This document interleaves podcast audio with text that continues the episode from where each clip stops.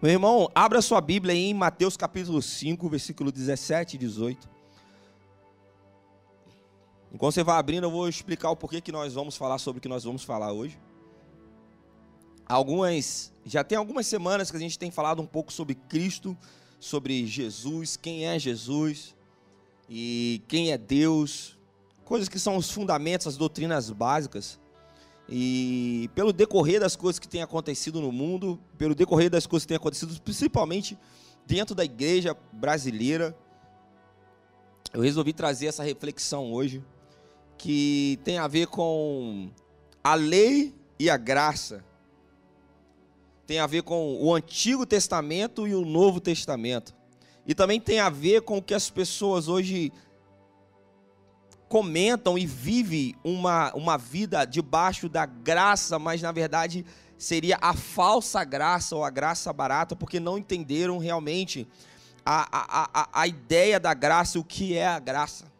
E que muitas pessoas interpretam errado e vivem a sua vida baseado em que Deus é amor e que nós vivemos na época da graça e da nova aliança e, portanto, Deus nos olha de uma forma totalmente diferente. Então já queria começar essa palavra dizendo para você que Deus ele é imutável. Então mesmo Deus do Antigo Testamento é o mesmo Deus de hoje 2021.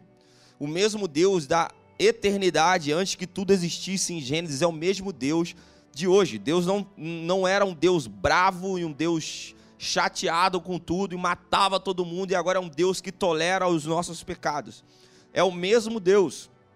E por mais que você não perceba de que o juízo de Deus está vindo sobre a sua vida, a Bíblia diz que o juízo de Deus virá sobre nós. E isso é algo para que nós possamos ter temor do Senhor, não medo, mas temor, que é o respeito máximo ao nome de Jesus. E isso vai influenciar diretamente de como nós temos vivido a nossa vida. Então Jesus disse assim em Mateus capítulo 5, eu sempre prego Mateus capítulo 5, 6 e 7, são, é, é, é, são os textos que eu mais gosto da, da Bíblia, né, que um dos textos, mas eu tenho há muitos anos já gostado muito desses textos, que são o Sermão do Monte, que na verdade é o A e o U do cristianismo. E eu creio que se nós como igreja pudéssemos colocar em prática realmente o que está escrito, por isso que ele fala: bem-aventurado ou felizes são aqueles que ouvem essas minhas palavras e as praticam. Será considerado como, e ele vai dando vários exemplos, e que se nós realmente fizéssemos isso, meus irmãos, muitas coisas que nós vemos e muitas coisas que nós vivemos hoje dentro das igrejas não aconteceriam. E hoje, o avivamento teria chegado na nossa nação.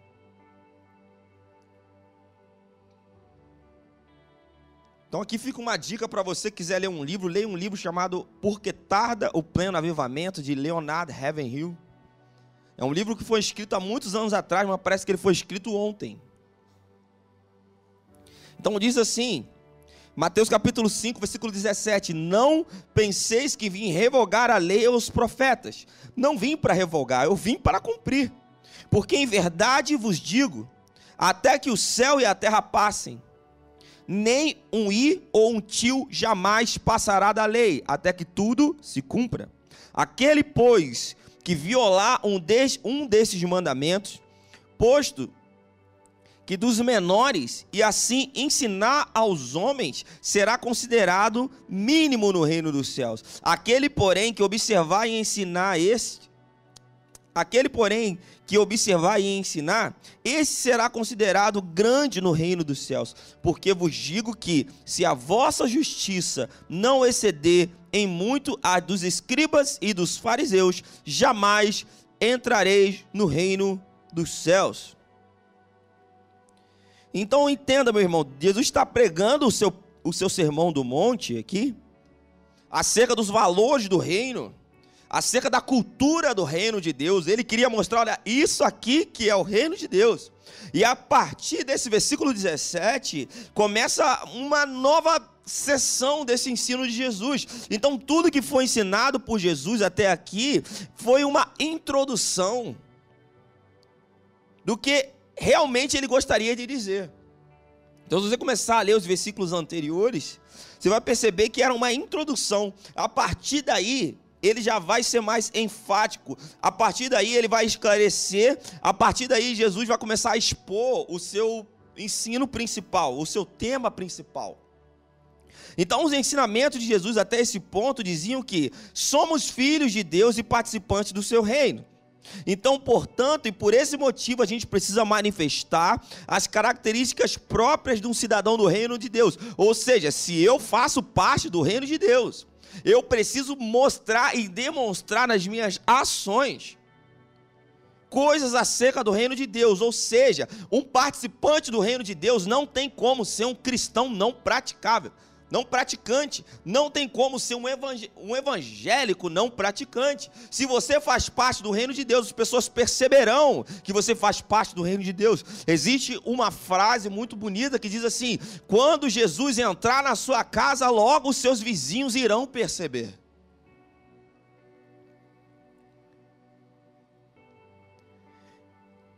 Então Jesus ele explica aqui de uma maneira muito clara uma postura de retidão que caracteriza todo cristão. No texto de Mateus que a gente acabou de ler, Jesus estabelece dois pontos fundamentais. O primeiro, nos versículos 17 e 18, ele afirma que tudo que ele estava ensinando, e a partir daquele ponto, estava em total concordância com o Antigo Testamento. Então, nada do que ele podia dizer, nada que ele estava dizendo ou que ele iria dizer a, partir de agora, confrontava a verdade e a autoridade das escrituras. Jesus ele não estava falando contra o Antigo Testamento, Jesus ele não estava querendo mudar nada. E a segunda verdade é o seguinte, segundo princípio, a primeira é que ele não queria mudar nada, tudo que ele estava falando estava em total concordância com o Antigo Testamento. E o segundo é que ele deixa claro que os ensinamentos dele ou seja, aquilo que ele estava falando confrontava diretamente os ensinos dos falsos profetas, ou dos fariseus e dos escribas. Então ele estava levantando duas bolas. A primeira era: olha, meu irmão, tudo que eu estou falando aqui é exatamente em concordância com o Antigo Testamento. Não estou falando nem mais nem menos, não estou botando nem um i nem um tio, nem estou botando nem estou tirando. E segundo, tudo que eu estou falando aqui é totalmente diferente de tudo que vocês estão ouvindo que, estão sendo, que está sendo pregado por aí. Foi isso que Jesus estava querendo dizer. Então Jesus ele não somente ensinou a doutrina, mas quando ele estava ensinando e trazendo luz e esclarecendo a doutrina, ele estava criticando diretamente a doutrina oposta. Então a partir dali, ele estava deixando claro que a sua crítica, ele estava deixando claro que a sua oposição era a doutrina ensinada pelos fariseus e os escribas. Jesus estava confrontando tudo que as pessoas estavam aprendendo sobre o reino de Deus. Jesus estava dizendo: olha, o reino de Deus não é isso que vocês pensam. Ser cristão não é isso que vocês estão pensando.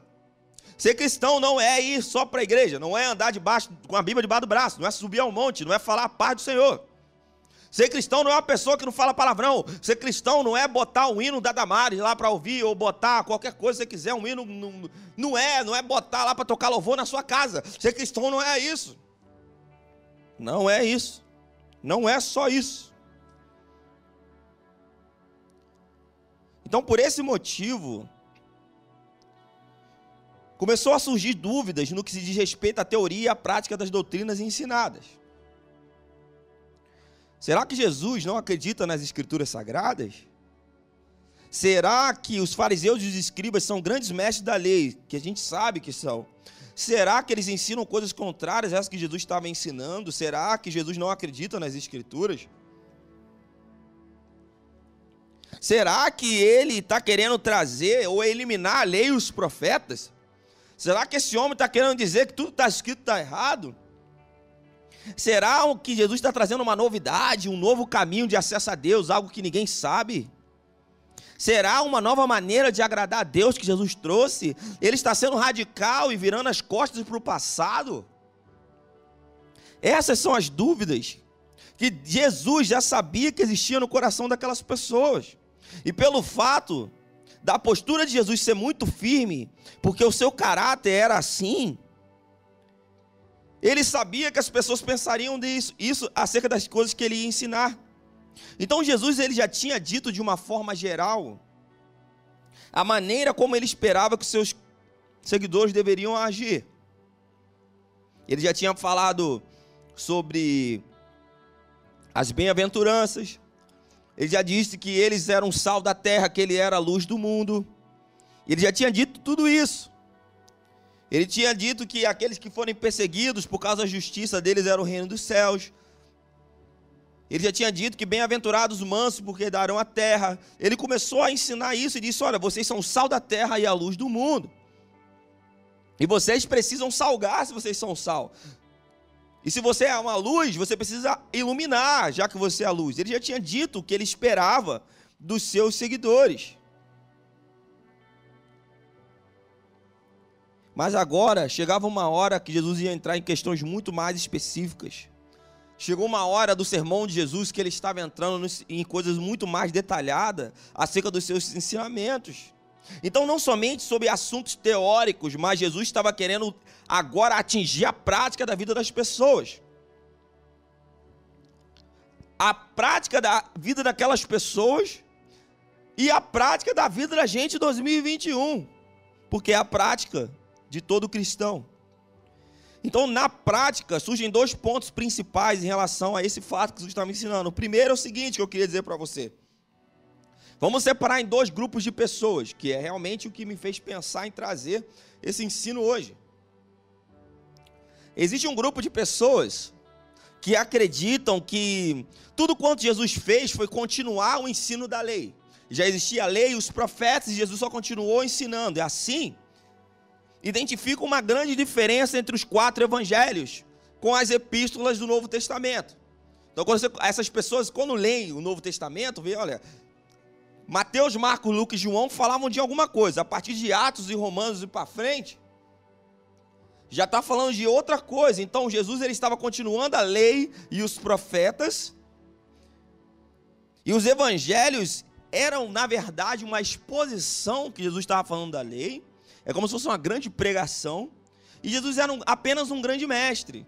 Sabe, Jesus era um conhecedor da lei. E o real fundador do cristianismo não seria Jesus, seria Paulo, com todas as suas doutrinas. Existe um grupo que pensa isso. E os evangelhos, eles contam o quê? Sobre a lei, sobre os ensinamentos morais, sobre os ensinamentos éticos. Mas neles, nos, nos, nos para esse grupo de pessoas, nos evangelhos não tem ensinamento. Por, acerca da salvação, acerca da justificação, acerca da, da, da justificação pela fé, acerca da santificação. E, e, tudo isso teria sido criado pelo apóstolo Paulo. Esse é um grupo de pessoas. Você fala, cara, mas eu talvez nem conheça as pessoas que pensam sobre isso. Mas talvez você conheça o segundo grupo de pessoas, que é um grupo que pensa totalmente o oposto do primeiro. Diz assim: esse grupo, que é provavelmente você já deve conhecer, são pessoas que dizem que Jesus aboliu a lei de vez. E agora, no lugar da lei, ele introduziu a graça. E essas pessoas citam João 1,17, que é porque a lei foi dada por Moisés e a graça por intermédio de Cristo. E assim, essas pessoas têm o seguinte ponto de vista: olha, o crente nada tem a ver com a lei. Nós estamos na época da graça, nós vivemos na nova aliança. Então, se a Bíblia nos ensina sobre a graça, então a gente nem precisa mencionar a lei. Nós estamos na nova aliança, então a gente precisa nem ler o novo, nem ler o Velho Testamento. E aí acontece uma algo que a gente não sei se nem se essa era a ideia inicial, provavelmente não. Mas, é, mas olha que, o que a gente fez. A gente criou um, um, uma coisa chamada o Novo Testamento, que a gente separou o Novo do Velho Testamento e a gente tem só o Novo Testamento. Sabe, aquele o mais importante é o amor. Só o Novo Testamento. Creio eu que a ideia não era abolir o Antigo Testamento. Quando alguém teve essa ideia. Mas quando você separa o Velho do Novo Testamento, parece não, agora leia só o Novo Testamento, porque meu irmão, o importante é de Jesus para frente, porque nós estamos na época da graça. Nem vou ler o, Novo, o Antigo Testamento. E, e sabe o que acontece essas pessoas do Antigo Testamento? Essas pessoas que, que acha que nós estamos só na época da graça e, e que, Jesus, que Deus mudou, agora Deus é outro Deus, e Deus agora, depois de Jesus, é, é, é, é, o, é Deus legalzão, né? e Deus lá do Antigo Testamento era o Deus ruim, mau, que matava aqueles que, que, que, que iam contra ele, né? que destruiu o mundo lá no dilúvio. Agora nós estamos na época da graça, agora a época é o amor. Não importa nada se você está, hum, sabe, na cama com outra mulher, não importa que se você está. O importante é, é que você. É o amor que Deus sente por você, meu irmão. O importante é que Jesus está com você e é isso aí. É, estamos na graça. Estamos na nova aliança. Agora vamos analisar as palavras de Jesus sobre a lei e os profetas. O que significa a lei e os profetas nesse texto que a gente está lendo? A lei e os profetas significa todo o Antigo Testamento. Sabe, todas as passagens na Bíblia que usam essa expressão, lei e os profetas, se referem ao cânon completo do Antigo Testamento, que eram os livros da lei e os profetas. Lembre-se que na época de Jesus não estava escrito ainda o Novo Testamento, beleza? Estava sendo vivido ali, era ao vivo. Então existia a lei de Moisés e os profetas, eram, era o que eles tinham ali, é o cano do Antigo Testamento. Então a lei entregue a Israel, ela tinha três características, ou três direções, ou três porções, a palavra melhor é porções, que era moral, judicial e cerimonial. Ou seja, a lei moral tinha a ver com os dez mandamentos e outros princípios que foram firmados para sempre. Para sempre, meu irmão. O que está escrito lá nos Dez Mandamentos vale até hoje. Não farás para ti imagem. Está lá. E vale em 2021. Não cobiçarás. Não adulterarás. Isso está na lei e vale até hoje. Deus não mudou, meu irmão. Quando Deus vê você pulando a cerca, traindo a sua mulher, é o mesmo Deus que matava todo mundo lá no Antigo Testamento. Não mudou nada. É o mesmo Deus. Não darás falso testemunho. É o mesmo Deus. A lei moral é a mesma, não mudou. A segunda parte era que a lei era também judicial, que era um contexto a respeito de como aquelas pessoas ali israelitas deveriam se conduzir em relação aos próximos. O que elas poderiam ou não fazer em vista da sua legislação. Então a lei também tinha um, uma, um, uma vertente judicial, moral e judicial. E a terceira é cerimonial, porque a lei também falava sobre holocaustos, como sacrifícios, de como tinha que fazer rituais, como deveria ser a adoração no templo, ou adoração em qualquer lugar. Então a lei tinha essas, esses três braços, que era o moral, que tinha a ver com os mandamentos, judicial, que era como eles deveriam resolver lá os problemas entre eles, e cerimonial, como eles deveriam adorar a Deus e fazer as coisas relacionadas à santificação e purificação.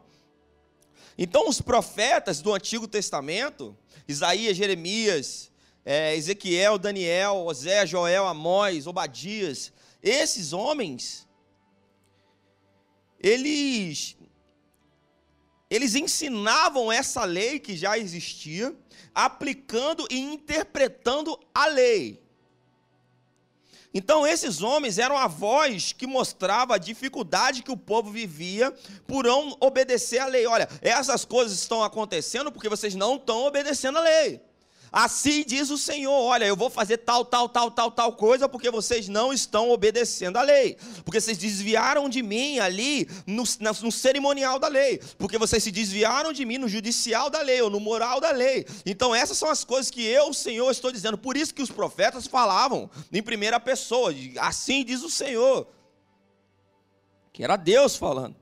Então, o papel básico desses profetas do Antigo Testamento era chamar o povo de volta à verdadeira realidade, à verdadeira compreensão do que era a lei de Deus. Então, somando isso, eles também anunciavam Jesus. Eles anunciavam o que era certo, porque estava na lei, eles lembravam o povo e eles repreendiam o povo, porque o povo estava desviado, e ao mesmo tempo eles anunciavam o Messias, eles apontavam para, para o Messias, eles eram pregadores que eram exortadores. Mas eles também eram anunciantes. E pregadores e exortadores não são os que a galera mais gosta, né? Por isso os profetas eram carrancudos, cara fechada, Ninguém gosta muito dos pregadores do da exortação. A galera gosta dos pregadores da vitória. Aleluia. Das sete semanas da campanha das causas impossíveis, que tudo vai dar certo. É esse pregador que todo mundo gosta. Então, por que você acha que nenhum profeta da Bíblia teve esse perfil? Por que você acha que Deus, que Jesus não escolheu nenhum apóstolo com esse perfil? Porque você acha que nenhum líder da igreja teve esse perfil? Nenhum teve. Tem algo para você, você pensar. Pausa para pensar. Então eles eram exortadores, mas eles também eram anunciantes. O próprio Jesus era assim. E quando Jesus fala assim, eu vim cumprir a lei, essa palavra cumprir a lei quer dizer o quê? Sabe, essa é uma palavra-chave no que Jesus estava querendo dizer, a partir daí que ele ensinar o sermão do, a outra parte do Sermão do Monte. Ele afirma que ele veio para cumprir a lei, mas não no sentido de finalizar a lei, que é o que todo mundo fala. Muitas pessoas falam, Jesus cumpriu a lei e acabou a lei, nós estamos na época da graça, e uh, Deus é outro Deus, é o Deus, o Deus legal, agora é o Deus legal. Não é. Ele não veio cumprir a lei no sentido de finalizar, de acabar, de concluir. Ele também não veio cumprir a lei no sentido de acrescentar alguma coisa. Não, meu irmão, o verdadeiro sentido da palavra cumprir nesse texto é obediência, é prestar, prestar obediência. Então, o verdadeiro sentido de cumprir a lei é levar até as últimas circunstâncias, levar até as últimas consequências tudo que foi dito, tudo que foi declarado na lei e nos profetas. Então, nada da lei poderia ter nenhum i, nenhum tio a mais. Então a lei é absoluta, a lei é eterna. Jesus estava afirmando que ele não veio ao mundo para destruir, ele não veio ao mundo nem para modificar o que a lei e os profetas já haviam ensinado. Ele não veio mostrar a, o lado legal de Deus, não. Ele veio cumprir ele afirma que a própria lei e os profetas apontam para ele. E Jesus queria dizer que, olha, meu irmão, tudo que está escrito está falando sobre mim, e vai ter o cumprimento na minha pessoa até os menores detalhes. Então, ao mesmo tempo, tudo quanto faz parte da lei e dos profetas culmina em Jesus, ao mesmo tempo, ele é o cumprimento da lei e os profetas. Ao mesmo tempo que o Antigo Testamento aponta para Jesus, ele também veio para cumprir, ou seja, obedecer tudo que estava escrito. Por isso que ele entra lá e lê trecho de, de, Isaías e fala: Olha, hoje acabou de acontecer isso. Quando ele fala isso, quando ele entra no templo, as pessoas ficam escandalizadas, porque ele veio para cumprir coisas que Jesus fazia. Olha, e Jesus fez tal coisa para se cumprir o que, haver, o que foi dito pelo profeta tal. Porque ele veio para cumprir, não acabar, para obedecer. Então, quando Jesus diz isso, ele confirma o Antigo Testamento em sua totalidade. Em Mateus capítulo 5, 17 e 18, Jesus estava reivindicando e dizendo: Olha, meu irmão, o Antigo Testamento vai se cumprir em mim, e o, o Antigo Testamento aponta para mim. Então ele coloca o seu selo de autoridade, ele coloca o seu selo de autenticidade no Antigo Testamento. E aí, isso aqui é muito legal, cara. Quando Jesus diz que todo o Antigo Testamento revelam e descrevem a sua pessoa, Então, para Jesus, o Antigo Testamento é a palavra de Deus. E para Jesus, a, o Antigo Testamento são as Escrituras Sagradas. Cara, isso era uma resposta que culminava na mente daquelas pessoas, e é uma resposta de coisas que culminam na mente de muitos que estão ouvindo essa palavra hoje. Que tem a ver com Jesus e a Bíblia. Porque em nossos dias existem pessoas que pensam que podem crer em Jesus, que podem entrar numa igreja, sentar e ouvir a palavra de Deus, que podem se autodenominar cristãs sem acreditar no Antigo Testamento. Sem acreditar nas coisas que aconteciam no Antigo Testamento. Então você precisa entender que a nossa atitude mediante ao Antigo Testamento, é diretamente ligado à nossa crença sobre a pessoa de Jesus. Uma vez que ele é a revelação do Antigo Testamento, se você diz que não acredita no Antigo Testamento, se você não acredita em Abraão como um personagem real, se para você José nunca existiu, se para você você não acredita que a lei foi dada por Moisés, de que o povo não passou pelo Mar Vermelho, você está confrontando diretamente o que Jesus disse a respeito dele mesmo. Não tem como você acreditar em Jesus e não acreditar no Antigo Testamento. Então, se você tem aquele, o mais importante é o amor, que é só o Novo Testamento, compra uma Bíblia inteira, que aquilo não é a Bíblia. Compre a Bíblia. A Bíblia, aqui, ó, a Bíblia. Isso aqui que está aqui. Compre uma Bíblia uma Bíblia. Aleluia. Para com esse negócio de, de Novo Testamento.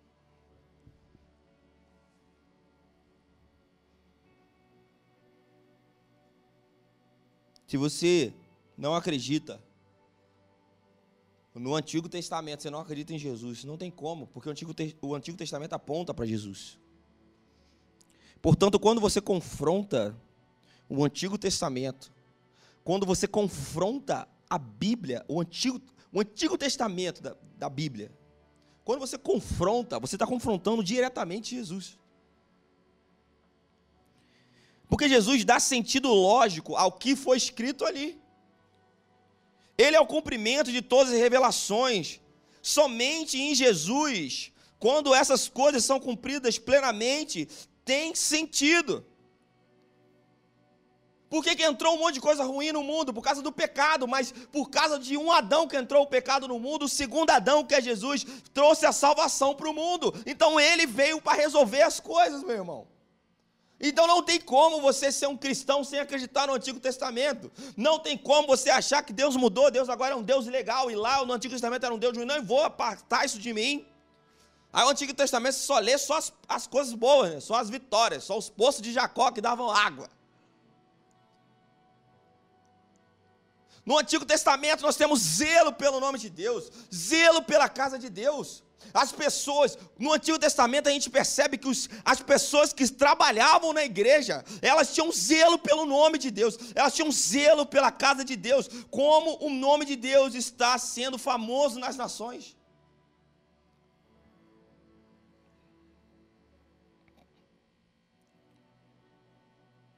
Cristo veio cumprir a lei e os profetas, ou seja, o, o Antigo Testamento. Depois que você entende esses dois pontos principais, nós vamos estudar mais detalhadamente outros aspectos. É o seguinte: de que modo o Senhor Jesus cumpre aquilo que foi escrito pelos profetas e pela lei no Antigo Testamento? Apesar de muitos escritos do Novo Testamento serem por ter testemunhas oculares, né? pessoas que viram e escreveram o que estavam vendo, o que Jesus estava fazendo. O próprio, próprio Pedro, lá na carta dele, em, em 2 Pedro 1,19, ele diz que mesmo mediante os testemunhos de pessoas que viram, mesmo você ouvindo, conversando com alguém que esteve ali com Jesus, e você duvidasse de Jesus, você deveria ler o quê? Os profetas do Antigo Testamento. Pedro estava dizendo, meu mesmo que você não acredite em alguém que caminhou com Jesus, se você não acreditar em mim, Pedro estava dizendo, mesmo você não acredita em mim, no que eu estou falando. É só você ler os profetas do Antigo Testamento, para você ver como as predições deles se cumpriram. para você ter mais apoio na sua fé. Então, meu irmão, a gente estava falando sobre isso no podcast umas duas semanas atrás. Por mais que a vinda de Jesus, a primeira vinda de Jesus, veio de um jeito totalmente diferente de como o povo esperava, veio exatamente da forma como os profetas falavam. O que acontecia é que as pessoas não liam a Bíblia.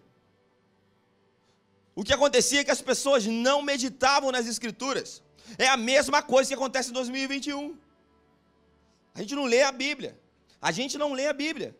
Nós não lemos a Bíblia, nós não meditamos na Bíblia. Por isso nós somos crentes rasos. Por isso nós tomamos uma lavada de alguém que é marxista. Por isso que você entra na faculdade, você vira alguém aí pro lado aí do, da política, aí você vira feminista e você vira todos os istas que você acha que, que, que, que, tão, que são lícitos, porque você não lê a Bíblia, meu irmão. Onde tem esses istas, tem uma Bíblia fechada. Onde existe uma Bíblia aberta, não tem esses caras.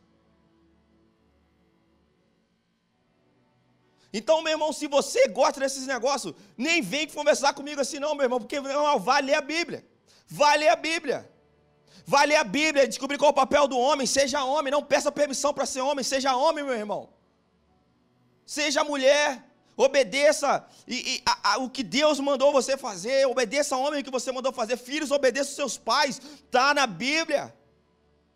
E aonde tem esse tipo de rebeldia, todos esses istas e ismos que a gente conhece, existe uma Bíblia fechada.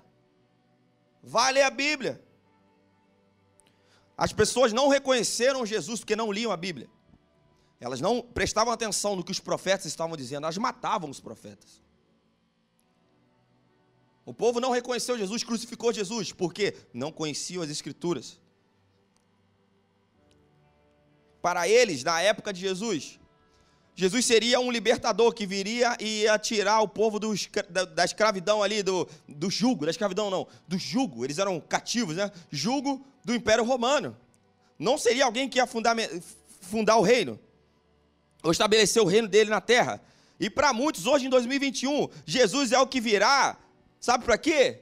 Para dar legalidade à, à, vida homossexual que a pessoa tem, para dar legalidade à pessoa ter dois, três, duas, três mulheres, para dar legalidade à pessoa viver uma vida sem compromisso, meu irmão, esse não é o Jesus que a Bíblia diz. A Bíblia diz que ele virá e ele virá, e quem é esse que vem saltitando sobre os montes com o seu cavalo branco e vem ali com as suas vestes salpicadas de sangue? Esse é o Jesus que está vindo aí, querido. É esse. Não é o Jesus paz e amor.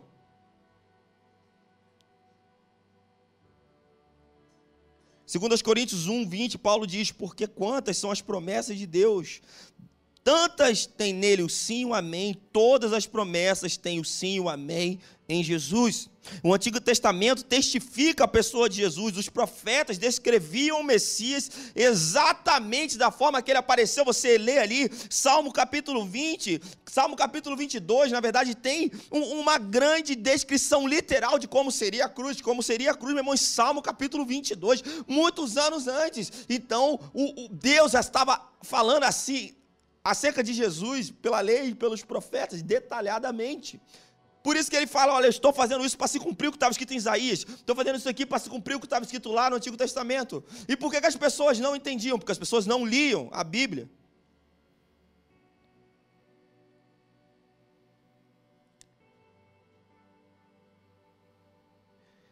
As pessoas na época de Jesus estavam interessadas nas suas questões pessoais. As pessoas na época de Jesus estavam interessadas nelas mesmas, elas nem liam as descrições dos profetas acerca da pessoa de Jesus. Jesus apareceu e ninguém reconheceu, porque eles não liam. Por isso eu posso dizer para você, meu irmão, é possível sim pregar o evangelho a partir do Antigo Testamento. Não só a partir do Novo Testamento, que a gente entrega por aí nos presídios e nos hospitais. É possível só com o Antigo Testamento também, sabe por quê? Porque o Antigo Testamento é a perfeita descrição de quem é Jesus. O Antigo Testamento está encharcado de evangelho. Inclusive as profecias acerca da morte de Jesus estão detalhadas no Antigo Testamento. Coisas sobre a cruz, Jesus veio e cumpriu literalmente o que foi escrito ao seu respeito. Inclusive, sua ressurreição é claramente predita no Antigo Testamento, meu irmão. O Antigo Testamento já estava dizendo que ele iria ressuscitar. Mas ninguém lia a Bíblia. Então a gente pode ver a extensão das bênçãos de Abraão para nós, gentios, nós somos gentios. Podemos ver o que acontecia em Pentecostes ali no Antigo Testamento. E aí talvez você fale assim: por que, que as pessoas cantam músicas falando, libera teu espírito, derrama o teu espírito? Isso está errado teologicamente, porque o espírito já veio. Ótimo, vamos ler.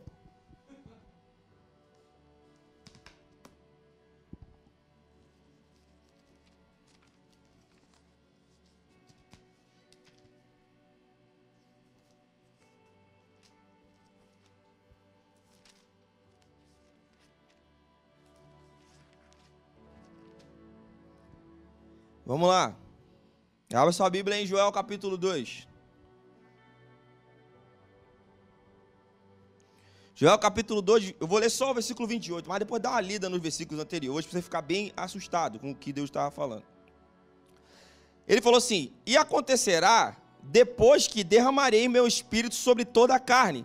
Vossos filhos e vossas filhas profetizarão, vossos velhos sonharão e vossos jovens terão visões. Você, ah, a glória a Deus, show. Aí eu vou te perguntar: os seus filhos estão profetizando? Os velhos estão sonhando? E os jovens estão tendo visões? O Espírito desceu sobre toda a carne? Não! Essas coisas aqui, essa profecia em Joel capítulo 2 se cumpriu em parte em Pentecostes. Então por que a gente ora para que Deus libere seu espírito? Porque existe mais de Deus para vir, querido. Mas e por que, que às vezes a gente não sabe disso? Porque a gente não lê a Bíblia. E por que, que a gente às vezes critica tal, tais coisas? Porque a gente nem lê o Antigo Testamento. Meu irmão, nós precisamos orar para que Deus avive a igreja, sim. Nós precisamos orar para que Deus libere o seu Espírito sobre toda a carne, sim. Não estou falando sobre liberar o Espírito Santo sobre nós, porque o Espírito Santo foi liberado sobre nós. Agora, os velhos estão sonhando. Os jovens estão tendo visões, seus filhos e filhas estão profetizando? Ainda não, meu irmão. Então a gente precisa fazer o quê? Clamar, mas não só clamar, ler os versículos anteriores, você vai perceber que Deus está chamando o povo para arrependimento, Deus está chamando o povo para o lugar de oração.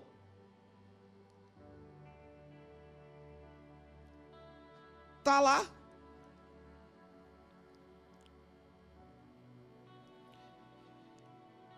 Sabe, irmão, a gente jamais deve colocar uma cunha para separar o Novo do Velho Testamento, de maneira que vai induzir as pessoas a abandonar o Antigo Testamento e dizer: agora nós estamos na, na época da graça, da nova aliança, e agora vou ler só o Novo Testamento e que é só o Novo Testamento. Não, meu querido.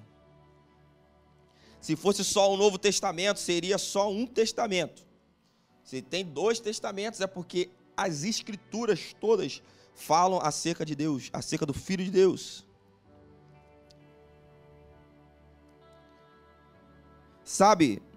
De que modo Jesus cumpria a lei que eu falei? Primeiramente, ele nasceu debaixo da lei. Gálatas 4:4 diz: "Visto, porém, a plenitude do tempo, Deus enviou seu filho nascido de mulher, nascido sob a lei. Ele nasceu debaixo da lei. Ou seja, ele nasceu respeitando e obedecendo a lei.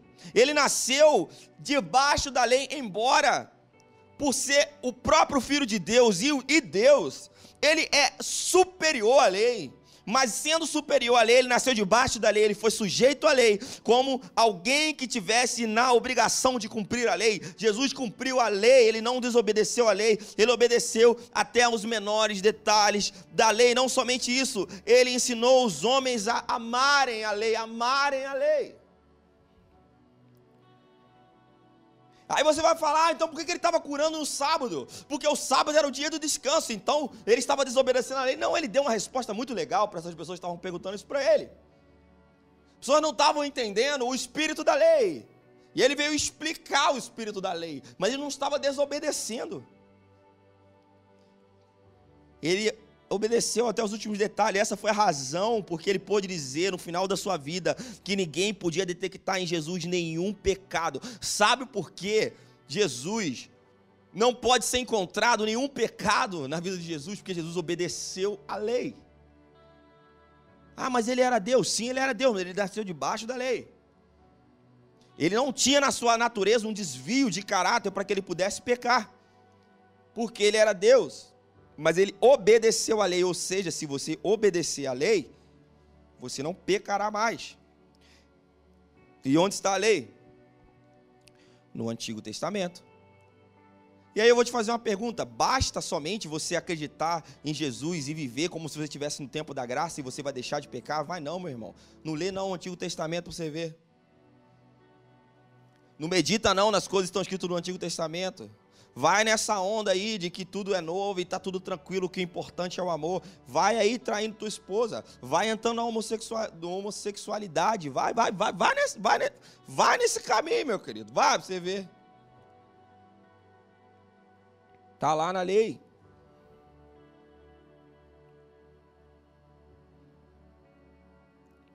No final, lá em Apocalipse, diz, né? Que as prostitutas, os efeminados, os adúlteros não herdarão o reino dos céus. Sabe por que a gente vive diferente disso e criando as nossas próprias culturas e teologias? Porque a gente não lê a Bíblia. Não tem como você acreditar em Jesus e não acreditar na Bíblia. Eu já conheci com um monte de pessoas que entraram para um lado da vida bem pecaminoso, assim, e que elas falam: Não, mas eu creio em Deus. Meu irmão, você não crê em Deus, velho. Você não crê em Jesus. Você vai para o inferno. Você não crê em Jesus, meu, não tem como você acreditar em Deus e acreditar em Jesus e você rejeitar a Bíblia. Aquele que ama não é aquele que diz que ama, mas aquele que ama é aquele que me obedece. Aquele que ouve as minhas palavras e as pratica, esse é o que me ama. Então não vem dizendo que você ama Jesus se você vive praticando coisas erradas. Você não ama Jesus. Ele disse que quem ama ele é quem ouve e pratica.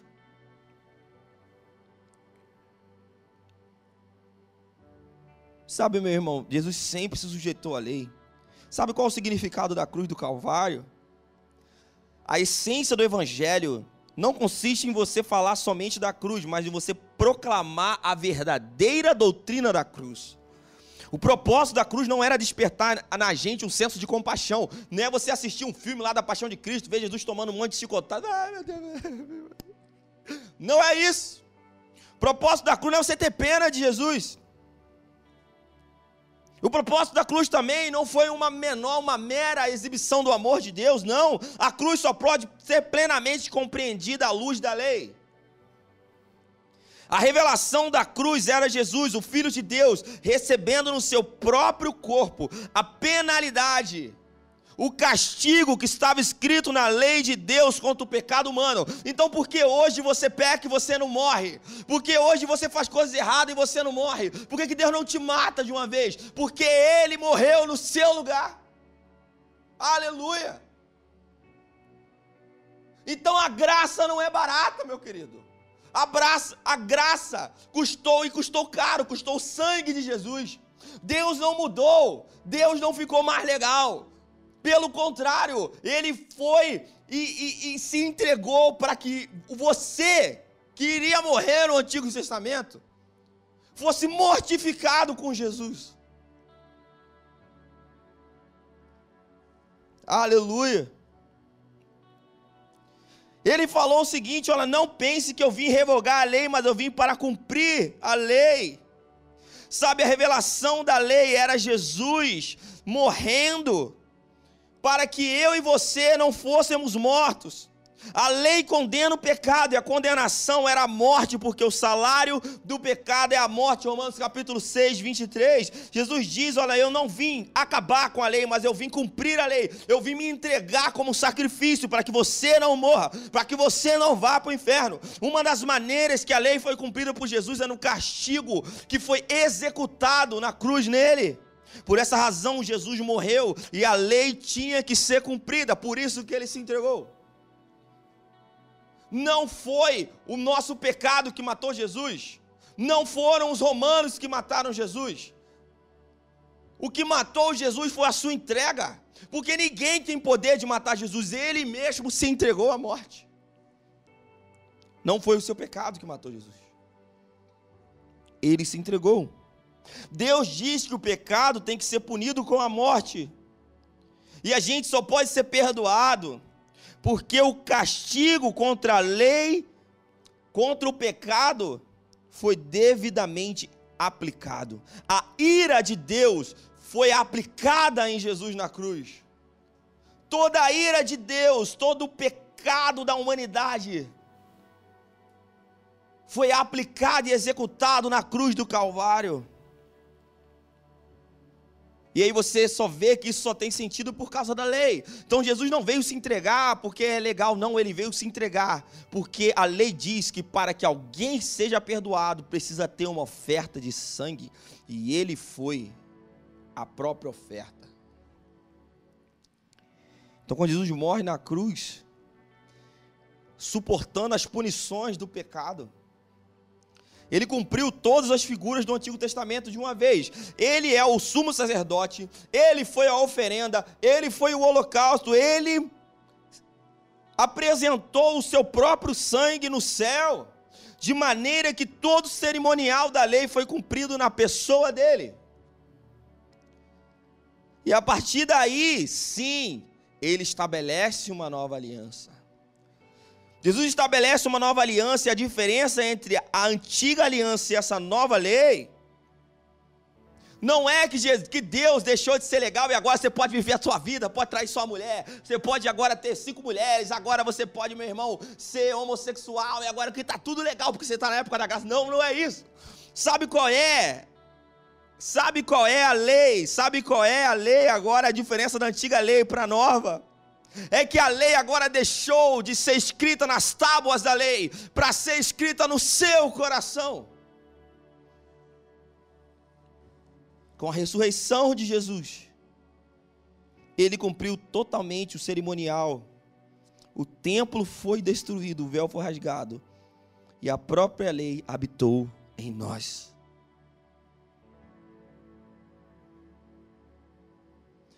A própria lei habitou em nós. Ele veio para cumprir a lei. E a própria lei habita em nós. Então, quando a gente pensar que nós estamos vivendo na época da graça, isso era para nos dar temor do Senhor. Isso não era para nos dar legalidade para viver uma vida de pecado. Isso era para nos dar temor do Senhor. Todas as vezes que pensamos que nós estamos na nova aliança, isso não era para nos dar felicidade, porque agora Deus não vai nos matar, não. Era para nos dar temor, porque Jesus se entregou por nós e pegou o castigo que era nosso.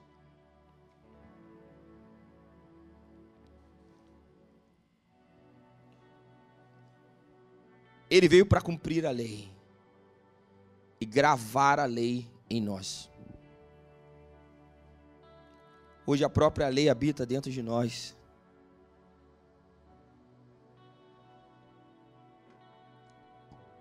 Sabe, talvez essa palavra tenha sido meio forte. E você fala assim: ah, meu Deus, talvez você não precisasse falar dessa forma. Pense numa coisa, meu irmão: não existe a maior demonstração de amor do que a cruz. Todo o amor que Jesus podia fazer por você, ele fez na cruz. Aquilo ali foi o maior, maior, ele deu a vida dele por você. Agora, as coisas que ele deixou escritas aqui, que são a revelação dele, elas não precisam ser leves. E elas nem têm que ser leves para te agradar. E elas nem têm que ser num discurso paz e amor para que você Fique feliz ou não se sinta ofendido, meu irmão. Deus não tem obrigação nenhuma de não te ofender. Ele se entregou por você. Ele, faz, ele fez por você o que você não faria por ninguém, nem pela sua mãe. Ele fez por você. Então a Bíblia é direta, meu irmão. A Bíblia é direta, a Bíblia é sem curva. E sabe por que, que a gente não obedece? Sabe por que, a gente cria várias coisas para tentar explicar e justificar? Porque a gente não lê a Bíblia. E eu quero dizer para você: não tem como você acreditar em Jesus e desobedecer o que ele diz. Não tem como você dizer que ama Jesus e não obedecer o que ele diz. Se você ama Jesus, ele disse: aquele que me ama, é aquele que ouve as minhas palavras e as pratica. Feche seus olhos, Senhor, nós oramos e nós agradecemos pela revelação da tua palavra, porque o Senhor é real e o Senhor é firme e o Senhor nos salvou e o Senhor tem amor para nós. Independente da vida de, de pecado que cada um possa levar, o Senhor está sempre a nos buscar, independente do caminho que cada um escolheu, independente dos caminhos de, de, de, de calúnia, de adultério, de, de, de imoralidade sexual, seja é, é, é, é entre homens, entre mulheres, entre homens e mulheres. Independente disso, o Senhor sempre está a nos buscar. Mas obrigado porque o Senhor, o Senhor é claro e o Senhor é direto em amor. O Senhor nos ama na mesma proporção e na mesma direção que o Senhor nos corrige. Em nome de Jesus, amém e amém. Meu irmão, não pense que que Jesus é ruim e que Deus é um Deus mau. O pai que ama corrige os seus filhos. A correção de Deus, a correção de Deus faz parte do amor de Deus. Aponta para o amor que Deus tem por você. Amém?